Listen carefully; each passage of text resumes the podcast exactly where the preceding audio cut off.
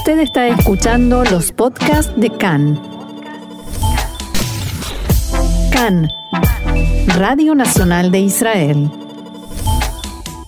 Y vamos a hablar ahora de esta información que veníamos dando sobre el fallo de la Corte Suprema de Justicia. Queremos entenderla mejor, ir más en profundidad como solemos hacer y para eso ya contamos en línea con nosotros con la ayuda, la valiosa ayuda del rabino Mauricio Walter, director del movimiento Masortí Mundial. Mauricio, shalom y bienvenido una vez más acá en español. Shalom, qué gusto estar con ustedes nuevamente. Un gusto volver a tenerte con nosotros y me gustaría que nos comentes desde el punto de vista de cómo lo evalúan en el movimiento conservador, el movimiento Mazortí, ¿qué significa este fallo de la Corte Suprema?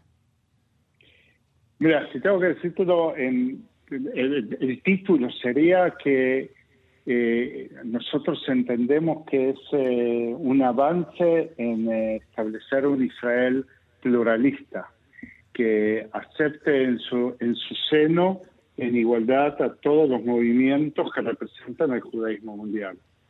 No podemos, eh, no, no puede ser que tengamos una sociedad que sea monotónica de un solo color.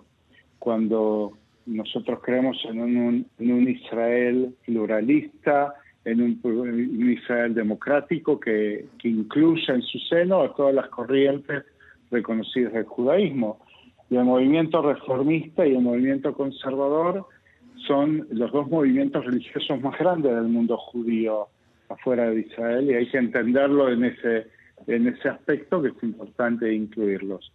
Creo que el fallo de la Suprema Corte eh, está encaminado hacia ese lugar, a permitirlos entender y tener una visión eh, más inclusiva de la sociedad, de la sociedad israelí hay que entender que el fallo no determina nada en aspectos religiosos, lo que determina es en aspectos civiles de la sociedad de Israel. Eh, por lo tanto, eh, hay que es muy interesante. En Israel todo el tiempo se acusa a la Suprema Corte de ser una eh, una corte muy activista, muy muy proactiva. En este caso fue una la Suprema Corte tuvo una actitud muy pasiva frente a este tema. Durante 15, años. Durante 15 años hubo 10 apelaciones a la Suprema Corte, porque y todas las veces la Suprema Corte pidió al Estado que estableciera una ley. Tú sabes que en Israel hay leyes con respecto a muchos temas, casamientos y divorcios, hay sobre kashrut, incluso sobre Shabbat, sobre el tema de conversiones no hay nada establecido. Y vamos a decir la verdad, nosotros todo el tiempo hemos hecho conversiones en Israel eh, de gente que vive y que tiene un estatus en Israel. Esto es muy importante recalcarlo. No es que estas conversiones es que, alguien viene como turista y puede convertirse en Israel. Eh, eso es un, algo que nosotros no, no hacemos ninguno de los movimientos, ni el reformista, ni el conservador, ni el masortí. Estamos hablando de gente que tiene estatus de residencia o ciudadanía en Israel eh, esa gente que quiere convertirse a través del movimiento masortí o del movimiento reformista, a ellos les van a dar ahora, los van a anotar en el Ministerio de Interior, eso es lo que establece la Suprema Corte, como judíos. Eso sería desde el punto de vista práctico, digamos. ¿Qué significa esto? Eh, sí, desde el punto de vista práctico significa que tienen los mismos derechos que uno lee, que un nuevo inmigrante. Eh, eso significa los beneficios de estudio de ULPAN, significa eh, la canasta de absorción, el saltita. No tiene, más allá de eso, no tiene otras implicancias y tiene que ver con un tema de reconocimiento, es decir, esa persona hizo su proceso de conversión, se convirtió y tiene el derecho a ser reconocido como judío por el Estado.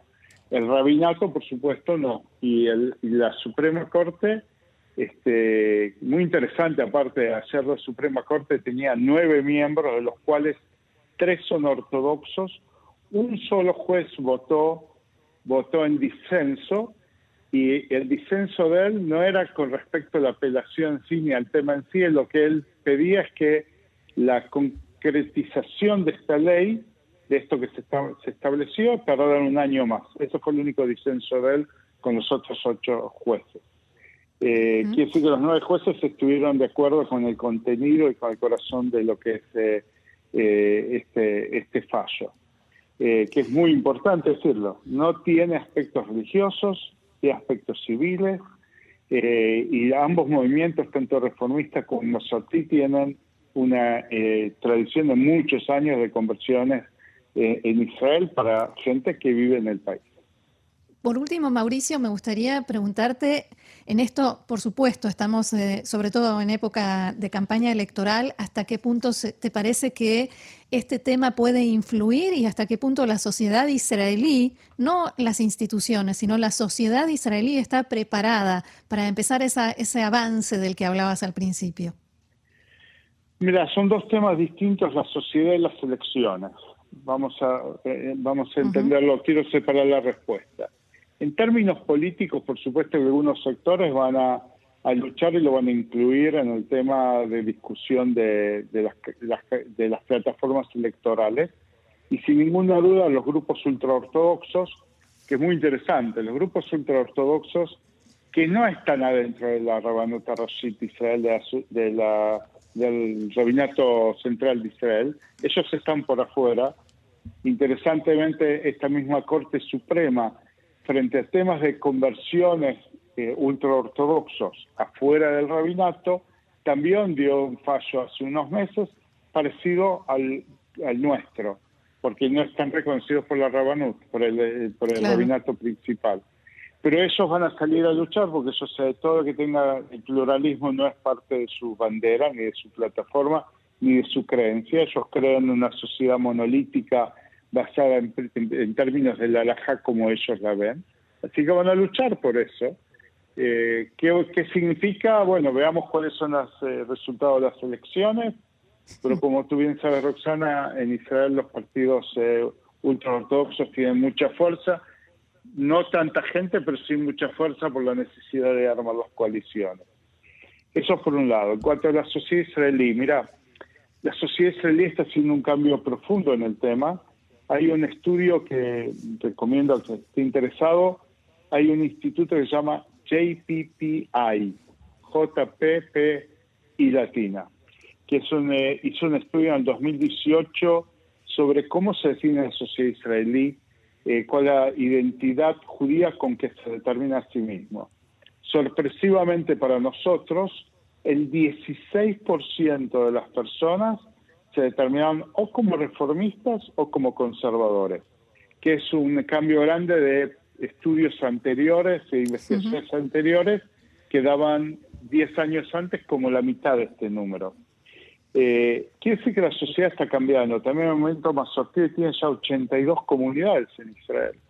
Eh, ha crecido en forma, en forma increíble, eh, movimiento juvenil, todo, lo que está alrededor del movimiento Mazortí, también el movimiento reformista con sus logros, creo que la sociedad israelí está madura para entender y para aceptar y cambiar, está cambiando, la sociedad está cambiando profundamente, eso lo vemos en lo cotidiano y en lo diario. Me asusta un poco pensar que se está polarizando, me gustaría mucho que se esté pluralizando y no polarizando son dos conceptos distintos y dos percepciones distintas de la sociedad. Invito a todos a que aprendamos a ser más tolerantes y más eh, inclusivos de otras percepciones para que podamos convivir juntos mejor, ¿verdad? Verdad, sí, así es. Muy bien, Rabino Mauricio Walter, director del Movimiento Mazortí Mundial. Muchísimas gracias por esta conversación con nosotros y será hasta la próxima. Gracias a ti, Roxana, y un cariño a todos los oyentes de Radio Can. Gracias, Shalom.